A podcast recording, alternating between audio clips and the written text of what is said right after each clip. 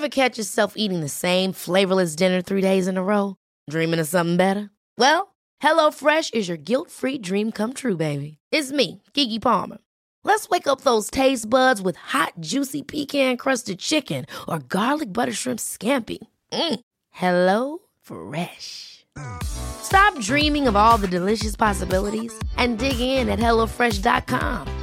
Let's get this dinner party started.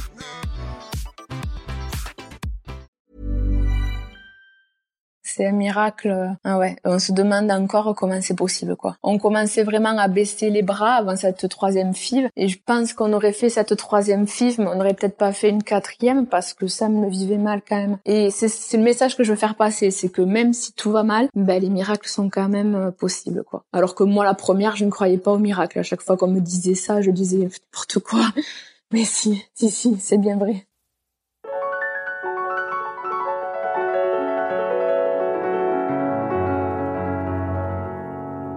Bonjour et bienvenue dans Alors c'est pour bientôt, le podcast qui parle de maternité et de parentalité quand ça ne se passe pas comme on se l'était imaginé. Moi c'est Anne Fleur, la créatrice de ce podcast et je vous parle depuis Boston aux États-Unis. Je sais que la période de Noël et des fêtes de fin d'année peuvent être très compliquées quand on attend, que l'on attend un résultat, que l'on attend un protocole ou que sais-je. Alors aujourd'hui j'espère que vous apprécierez cet épisode placé complètement sous le signe de l'espoir.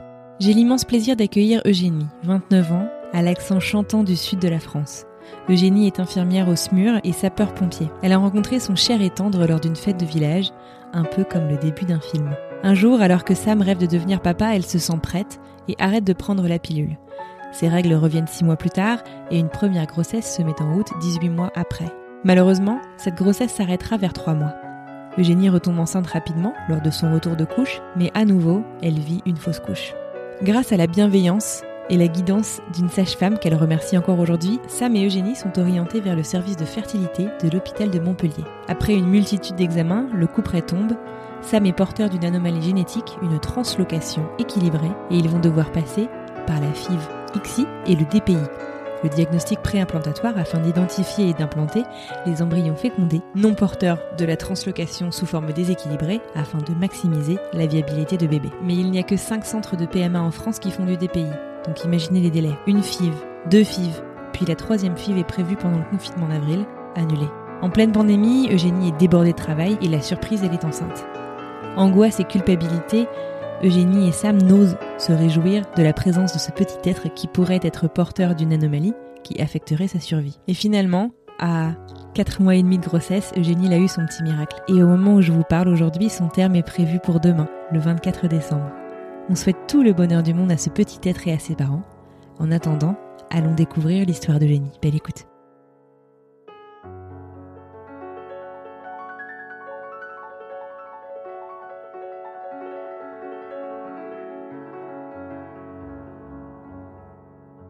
Bonjour Eugénie, bienvenue sur le podcast. Comment ça va ? Bonjour, merci. Écoute, ça va très bien. J'espère que toi aussi.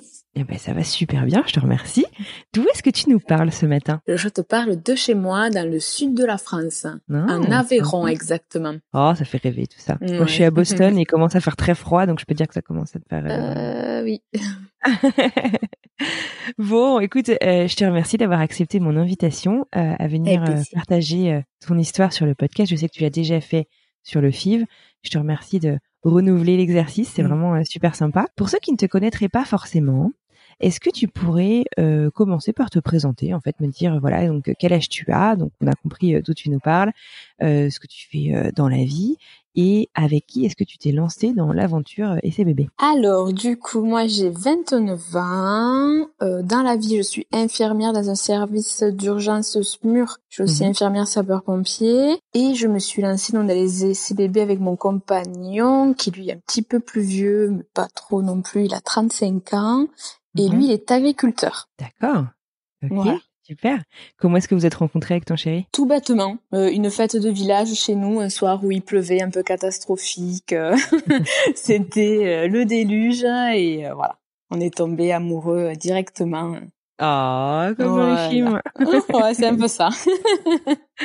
Tac. L'envie de bébé vous vient rapidement ou est-ce que ça vient d'abord chez l'un puis chez l'autre ? Comment ça se passe ?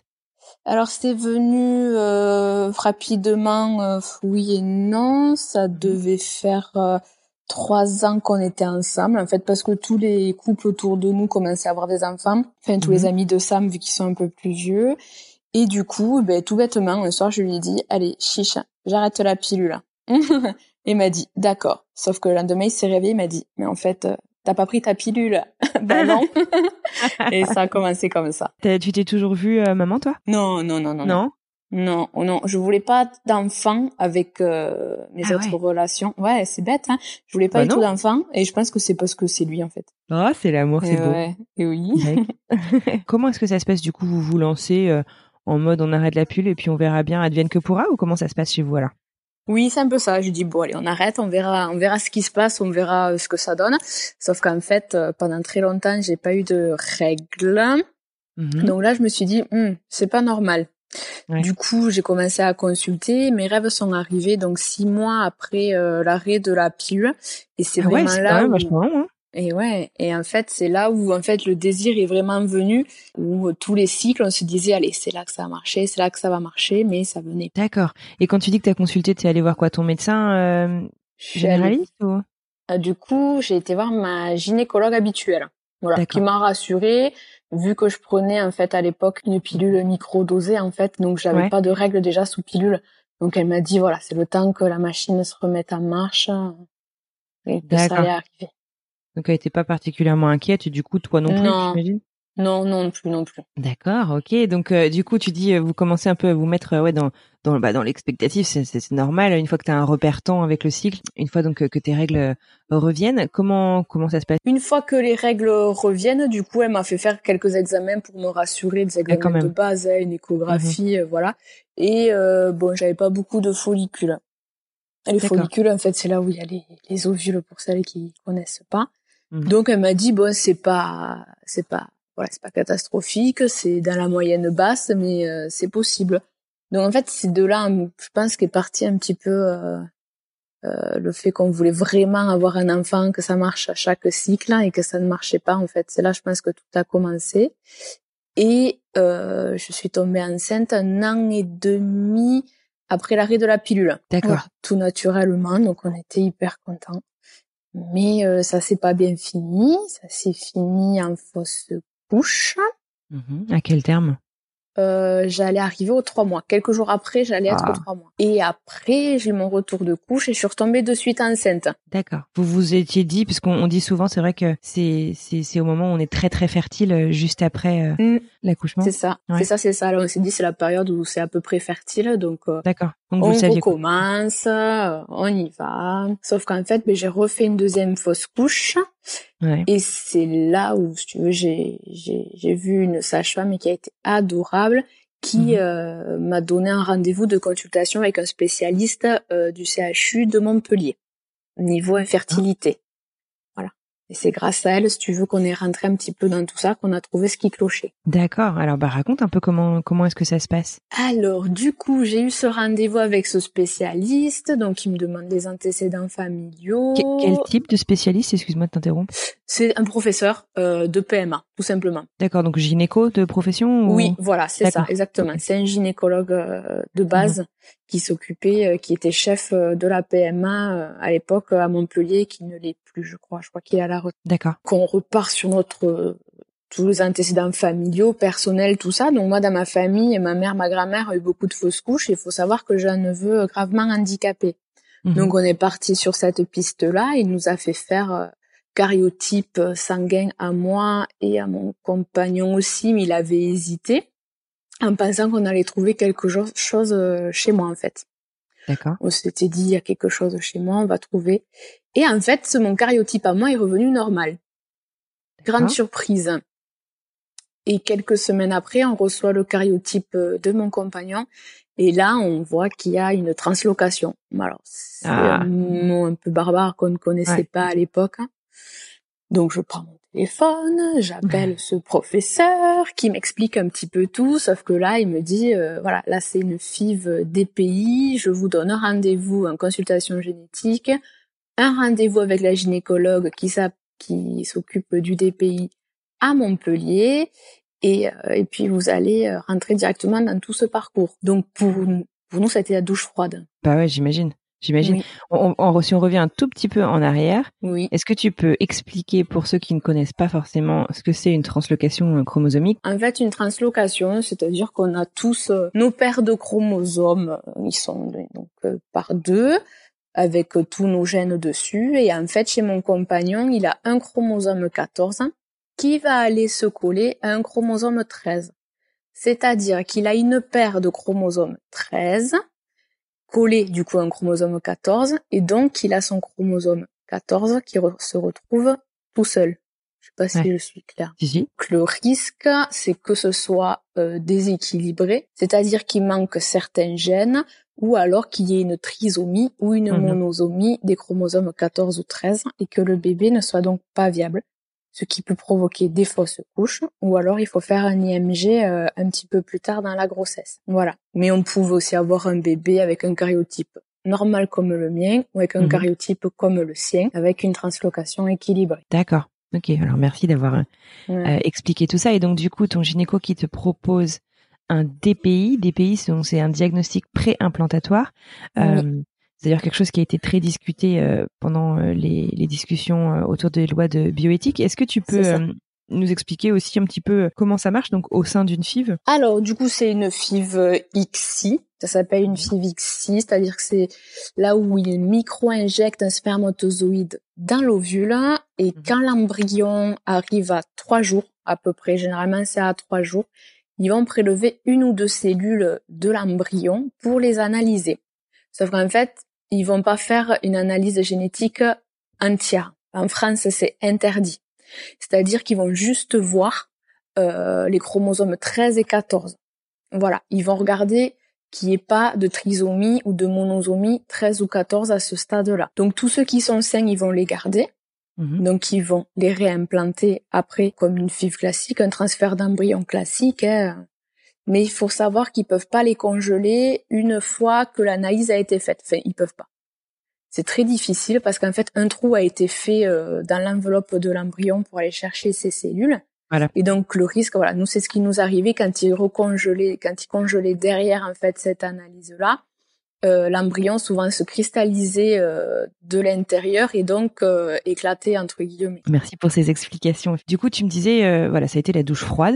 On en revient du coup à cette annonce et on peut tout à fait le concevoir. Comment est-ce que tu as vécu cette annonce toi-même, je dirais, de manière individuelle, et comment est-ce que vous avez vécu tout ça au sein de ton couple? Eh bien, on s'est complètement effondré. Ouais. Sauf que vu que c'était lui qui est porteur de cette translocation, il culpabilisait énormément.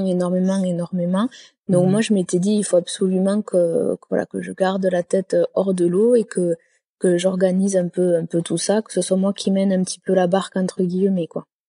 Il faut savoir que pour du DPI en France, il y a que 5 centres qui le font, avec une moyenne d'attente environ de 1 an, 1 an et demi. Ah, oh, wow. Voilà, donc c'est très long parce que voilà, il n'y a pas beaucoup de gynécologues qui s'en occupent, et malheureusement, il y a beaucoup de couples qui sont concernés par ça, parce que c'est pas que pour les translocations, c'est aussi pour des maladies comme la mucoviscidose, par exemple. D'accord, ouais, d'accord. Voilà. Waouh, d'accord. Donc du coup, vous prenez un petit peu de temps peut-être pour digérer tout ça. Est-ce que vous vous faites accompagner tous les deux avant de vous lancer dans ce nouveau parcours qu'on vous propose, ou comment ça se passe? Alors du coup, c'est qui a été super avec le CHU de Montpellier. Ils ont été super. On a eu les rendez-vous assez vite, que ce soit avec le généticien ou avec la gynécologue du DPI. Donc, on a pu avoir plein d'explications assez rapidement, en fait. On n'est pas resté dans le flou très longtemps. Et ça a été vraiment top, parce que de rester dans le flou, c'est pas terrible. On va chercher sur Internet, on se dit, mais qu'est-ce que c'est? On ne trouve pas forcément ce qui est vrai. Donc, c'était pas terrible. Et en fait, là, du coup, tout s'est éclairci. Et le fait que la gynécologue nous dise que c'était pas si compliqué que ça nous a rassurés quand même. Ouais, bah j'imagine. Toi, venant du milieu médical, tu as pu peut-être aussi expliquer et rassurer ton compagnon sur certains sujets par rapport au parcours, ou finalement tu te rends compte qu'une fois que t'es du côté patient, bah, on est vraiment tous dans le même bateau. Comment t'as vécu ça? Non, on est vraiment tous dans le même bateau, hein, vraiment tous. Et le problème, c'est que je savais certaines choses que je voulais pas forcément lui dire, Donc je lui ai pas tout dit pour pas lui faire peur, parce que je sais très bien que lui, s'il commence à avoir peur de quelque chose, il va dire non, on n'y va pas. Et pour moi, c'était notre seule chance d'avoir un enfant, quoi. Donc je lui ai pas tout dit. Et... Quel type de choses t'as gardé pour toi alors du coup?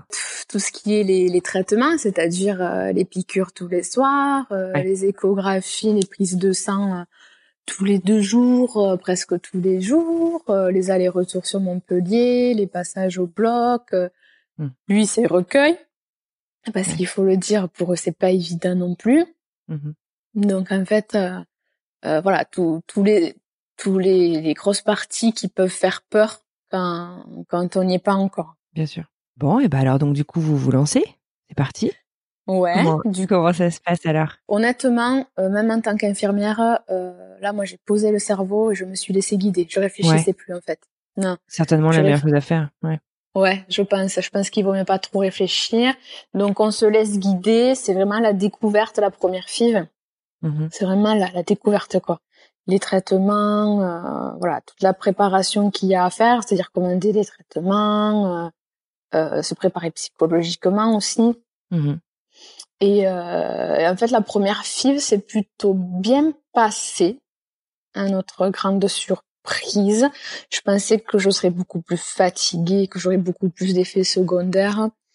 Non, ça s'est plutôt bien passé.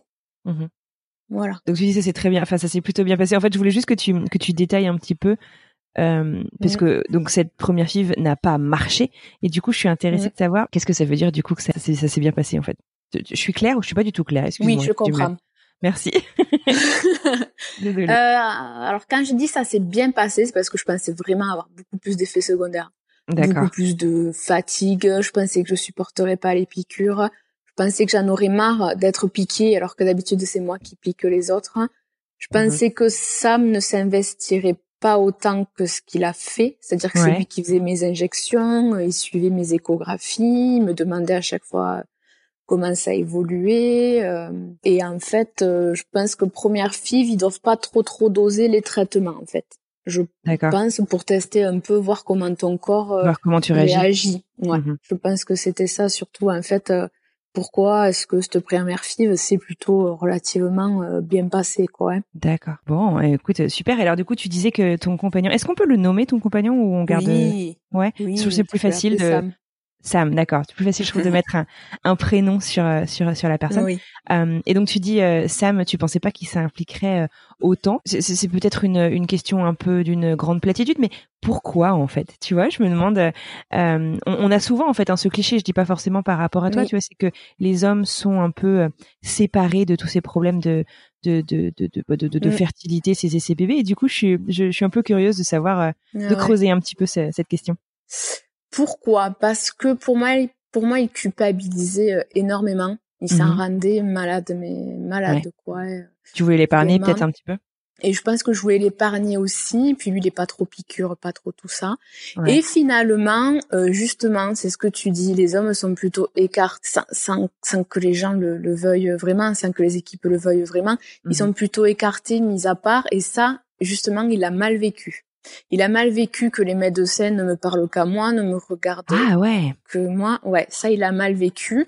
Et en fait, et c'est pour lui, c'était hyper important de me faire les injections, de venir aux échographies, de venir voir les médecins, voilà.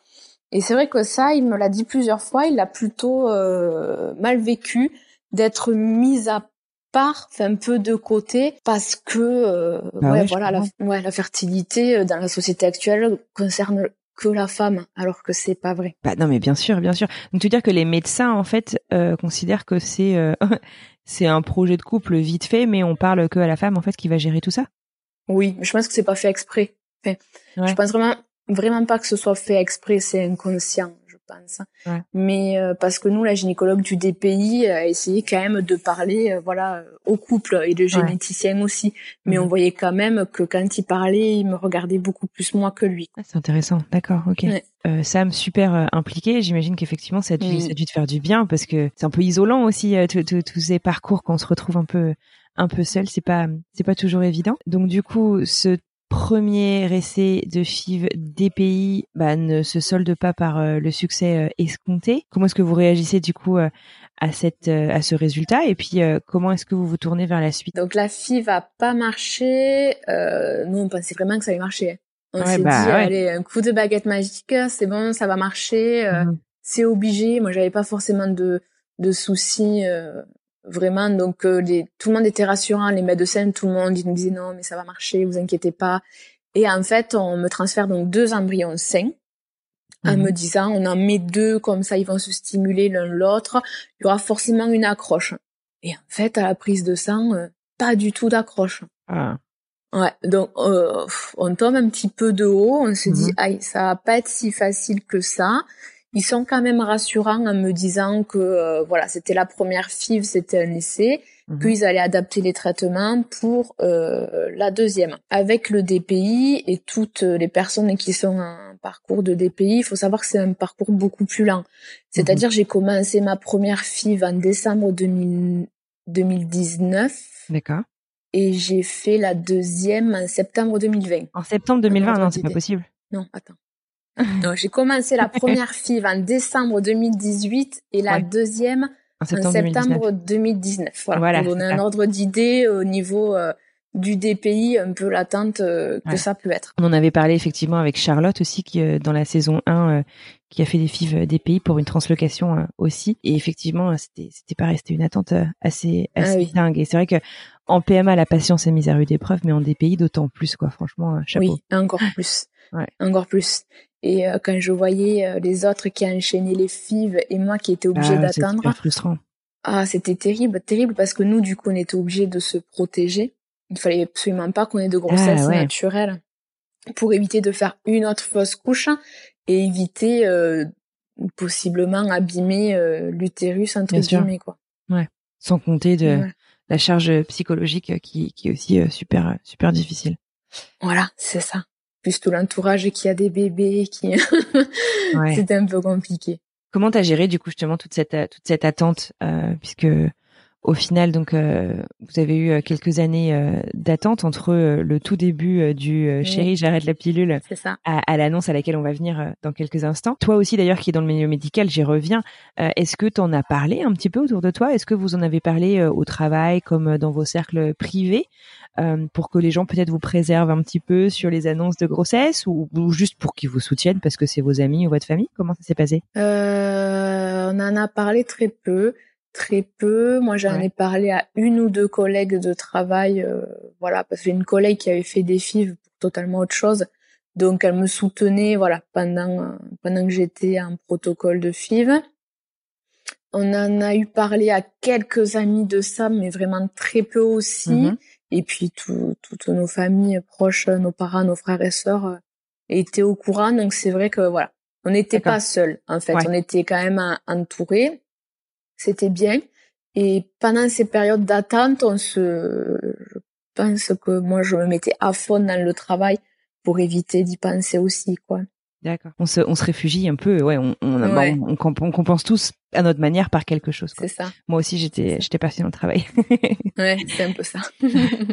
D'accord. Alors, donc, du coup, excuse-moi pour cette interruption, du coup, sur ton parcours. Donc, vous vous tournez, du coup, vers la deuxième FIV, mais donc, comme tu le dis, ça a pris 9 mois, c'est ça, entre les deux FIV?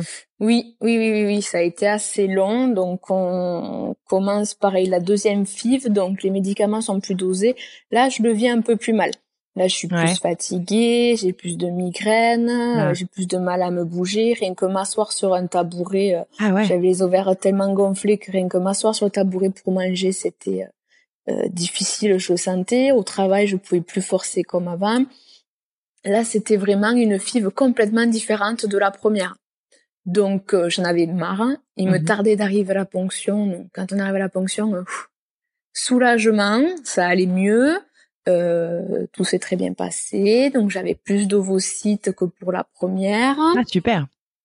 Ouais, donc on était hyper contents. Ils étaient hyper rassurants. Voilà, on était sûrs. On s'est dit, bon, allez, première FIV, ça n'a pas marché. Voilà, celle-là... c'est la bonne, c'est sûr. Sauf que pareil, donc on a eu quelques embryons sains. Ils m'en transfèrent deux pour la même raison, sauf que, pareil, aucune accroche. Bon. Ah. Donc là, on le prend un peu mieux que pour la première fille. On se dit, bon, il doit y avoir quelque chose quand même. Sauf qu'on se dit quand même, en France, on a droit qu'à 4 FIV remboursées, je crois, par la Sécu. Ouais, tout à fait. Ouais, c'est ça. Donc on se dit, bon, il y en a 2 déjà qui sont passés à la trappe. Donc la gynéco me dit, on va faire plein d'examens pour voir pourquoi est-ce qu'il y a vraiment aucune accroche. D'accord. Donc là, commence tout l'examen. Donc c'est un bilan de non-implantation. D'accord. Ils appellent ça comme ça.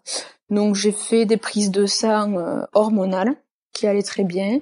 Mmh. J'ai fait un IRM. Ah ouais.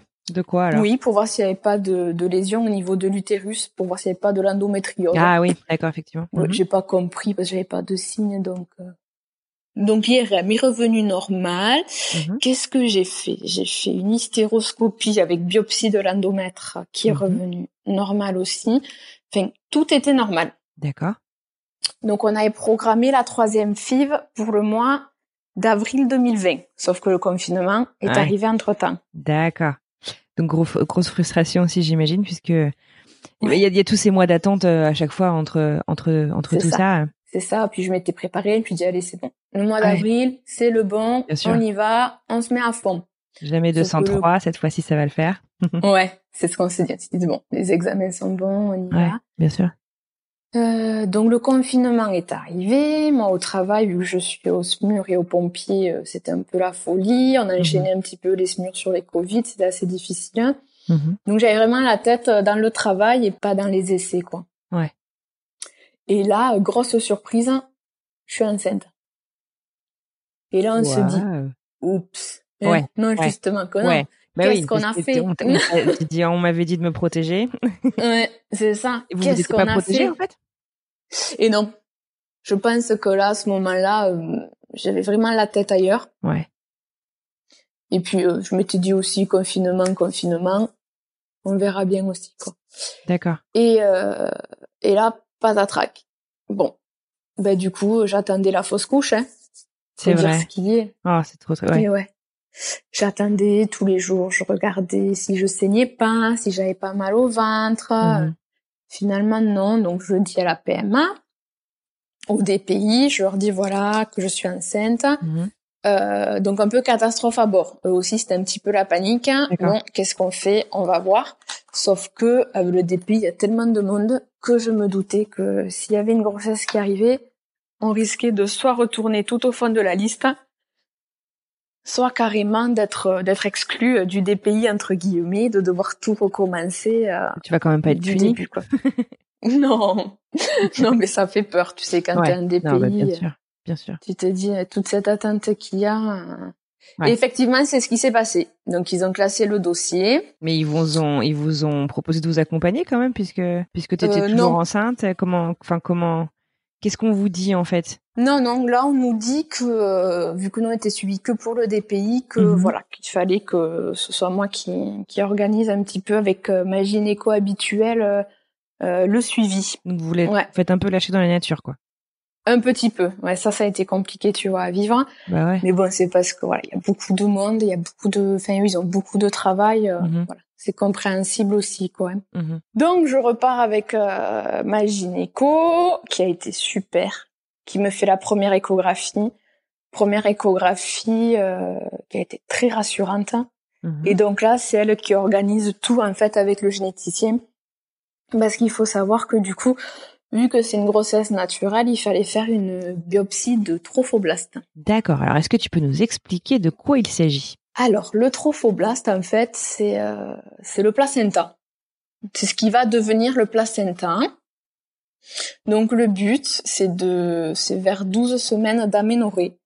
Faire une biopsie au niveau de ce placenta, de prélever des cellules pour avoir le karyotype du bébé. D'accord. Donc, en gros, on va aller vérifier s'il est viable et s'il n'a pas... En gros, on va faire l'équivalent du DPI, mais donc post-implantation. C'est ça. Puisque... D'accord. Ok. C'est exactement ça. Donc là, on me dit que le bébé est porteur de la même translocation que Sam, c'est-à-dire une translocation équilibrée. Donc le bébé est viable. Waouh, le soulagement de folie. Ouais. Là, on était super contents.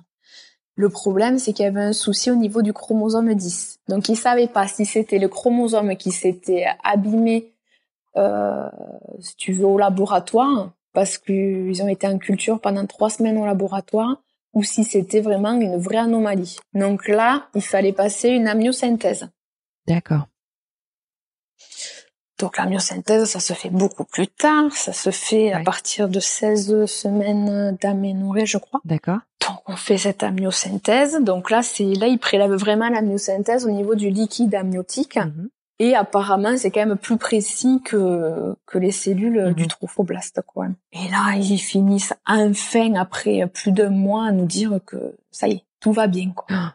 Vache, ça a été une énorme attente, parce que du coup, 16 plus encore 4, t'arrives à 20 semaines, t'es à la moitié de ta grossesse, à te dire, tu sais pas encore si tu peux te réjouir ou pas, quoi. C'est ça.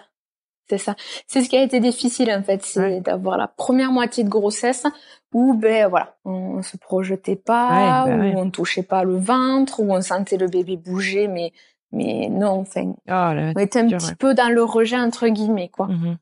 En ne sachant pas comment ça allait évoluer. Bien sûr. Et c'est ce qui a été difficile, parce que le jour où on annonçait que j'étais enceinte, les gens ne savaient pas, donc eux, ils pensaient qu'on s'était déjà projeté, ils nous ont posé plein de questions sur l'allaitement, l'accouchement, tout ça. Et en fait, nous, on n'y avait pas pensé, quoi. Ça allait trop vite pour nous. Ils ont dû halluciner, les gens de votre entourage, dire « Salut, au fait, je suis enceinte de 4 mois et demi. » Ouais, c'était un peu ça. Mais tu ne nous l'avais pas dit avant. Personne n'était dans la confiance. Non. Non. Il y avait que nos parents, nos frères et sœurs. Ouais. Et peut-être un ou deux amis, mais pas plus. D'accord. Donc là, on leur disait juste que ça avait été compliqué, que maintenant on a été rassurés. Mais on rentrait pas dans les détails. D'accord, ok. Et alors là, aujourd'hui, au moment où on se parle, tu es toujours enceinte? Oui. C'est génial. Toujours enceinte. Et c'est prévu pour une petite fille. Ouais.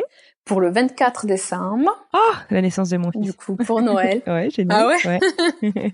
Pour Noël, tu vois. Le plus beau des cadeaux, c'est un parcours comme ça. Ah ouais. Ah ouais, vraiment. Vraiment, vraiment, vraiment. C'est un miracle. Ah ouais. On se demande encore comment c'est possible, quoi. Et c'est justement ça que je veux faire passer, parce que on commençait vraiment à baisser les bras avant cette 3e FIV. Et je pense qu'on aurait fait cette 3e FIV, mais on n'aurait peut-être pas fait une 4e, parce que Sam le vivait mal quand même. Ouais. Et c'est le message que je veux faire passer, c'est que même si tout va mal, les miracles sont quand même possibles, quoi. Alors que moi, la première, je ne croyais pas aux miracles. À chaque fois qu'on me disait ça, je disais n'importe quoi. Mais si, c'est bien vrai. Il y a un truc que tu m'as dit quand tu racontais un petit peu ton histoire avant l'enregistrement.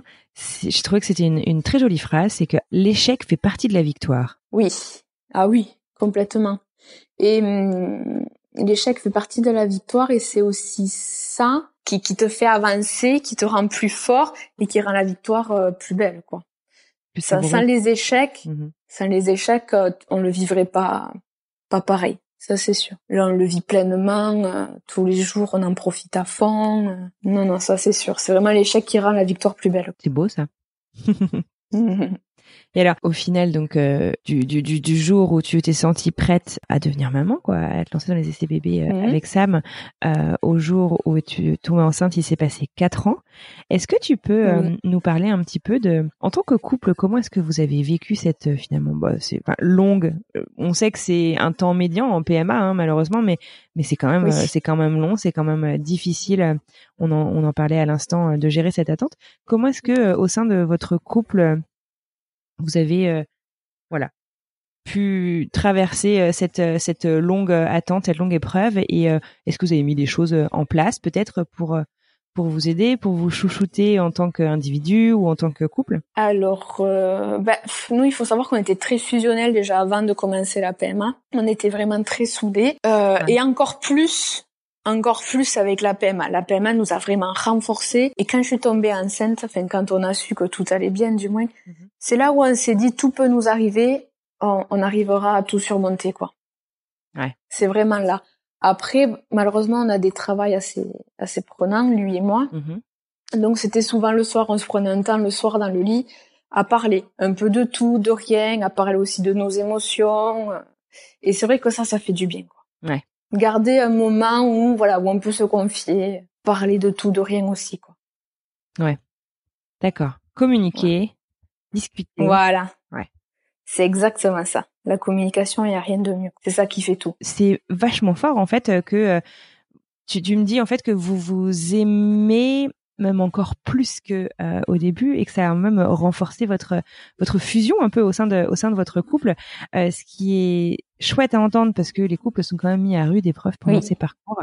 Donc c'est aussi un message plein d'espoir. Je voulais te poser une question sur le DPI, le diagnostic préimplantatoire. Donc c'est quelque chose qui est encore très discuté pendant voilà les discussions du texte de loi des lois de bioéthique. On avait d'ailleurs fait un hors-série sur le sujet en juillet avec le collectif BAMP. Qu'est-ce que tu aurais envie de dire à ces groupes de personnes qui remettent en fait finalement en question ce droit au diagnostic préimplantatoire? Qu'est-ce que tu aurais envie qu'ils sachent? Parce que parfois c'est parfois c'est des groupes qui sont pas forcément complètement au courant de comment ça se passe. Oui, j'aimerais leur dire aussi que je les comprends dans un sens que l'inconnu et les dérives leur fassent peur, mais que aussi malheureusement, il faut savoir que ça éviterait à certains couples d'avoir des échecs en FIV. Parce qu'il faut savoir que quand on implante des embryons, on ne sait pas comment ils sont génétiquement, ça c'est sûr. Et malheureusement, ça peut créer des fausses couches ou des non-accroches. Mais il faut savoir que chez les femmes qui font des essais bébés naturels, c'est exactement la même chose. Le problème, c'est qu'en FIV, souvent, le temps est compté et que les essais, ça fatigue aussi, ça épuise autant moralement que physiquement. Et que si on pouvait implanter des embryons, qui sont génétiquement bien, ça pourrait éviter un petit peu toutes ces souffrances. Capable d'arriver à terme, quoi, en fait. Voilà, c'est ça, c'est exactement ça, des embryons viables, quoi, entre guillemets, quoi. Et actuellement, il faut savoir que les femmes sont obligées de partir à l'étranger pour avoir droit à cette technique-là, et c'est ce qui est dommage qu'en France, ce ne soit pas possible. Non, c'est vrai que effectivement, c'est des opinions qui sont souvent formulées par des groupes qui finalement, enfin en tout cas des personnes au niveau des groupes, mais qui ne savent pas finalement par quoi on passe. Et le DPI, comme tu le dis, finalement, il y a un droit à la PMA en France, mais la DPI, c'est pas une option, quoi. C'est pour certains couples, pour certaines femmes, c'est le seul moyen d'y arriver. Et c'est pas par gaieté de cœur qu'on passe par là. C'est juste parce que c'est une vraie nécessité, quoi. C'est ça. C'est des parcours assez lourds. Donc, si on doit passer par là, c'est qu'il y a une raison. Et voilà, il faut juste que eux le comprennent aussi un petit peu plus. Et c'est vrai qu'il faut un peu, comme on disait, un peu de toute opinion et de tout avis pour faire un monde, quoi. Tout à fait. Écoute, je te dis un grand merci. Au final, est-ce que il y a un petit mot, quelque chose que tu aurais aimé qu'on te dise, que tu aurais aimé savoir avant de te lancer dans votre parcours il y a 4 ans? Moi, j'aurais aimé qu'on me dise de ne pas s'oublier en tant que couple. C'est hyper important. On est deux.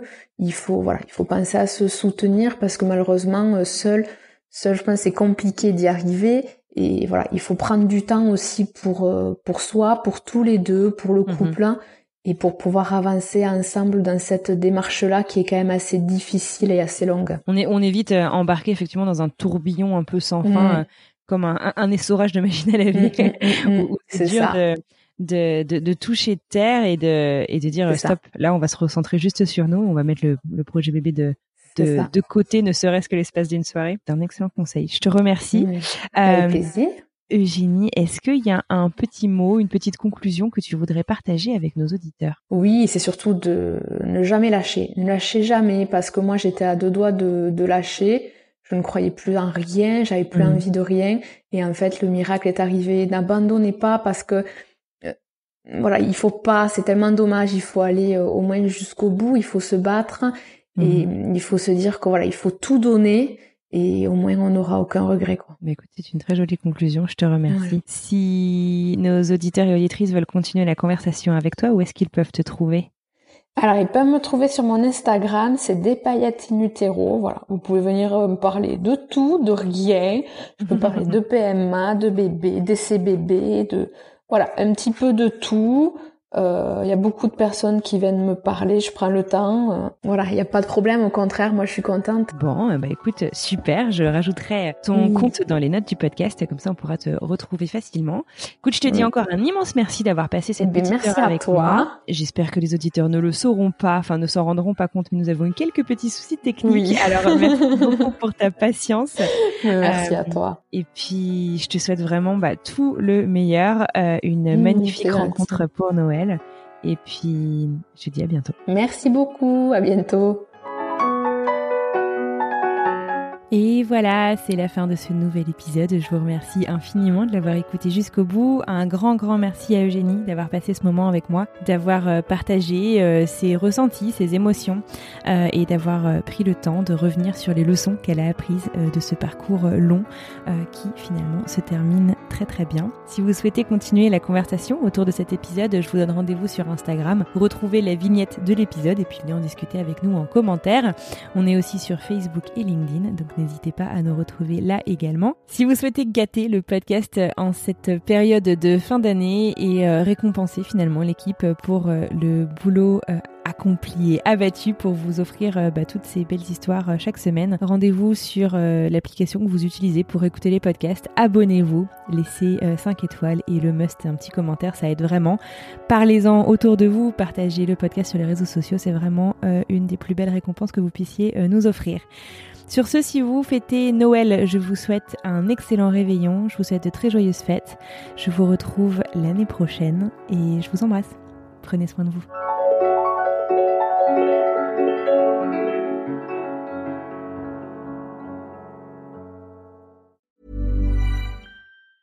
Ever catch yourself eating the same flavorless dinner 3 days in a row? Dreaming of something better? Well, HelloFresh is your guilt-free dream come true, baby. It's me, Keke Palmer. Let's wake up those taste buds with hot, juicy pecan-crusted chicken or garlic butter shrimp scampi. HelloFresh. Stop dreaming of all the delicious possibilities and dig in at HelloFresh.com. Let's get this dinner party started.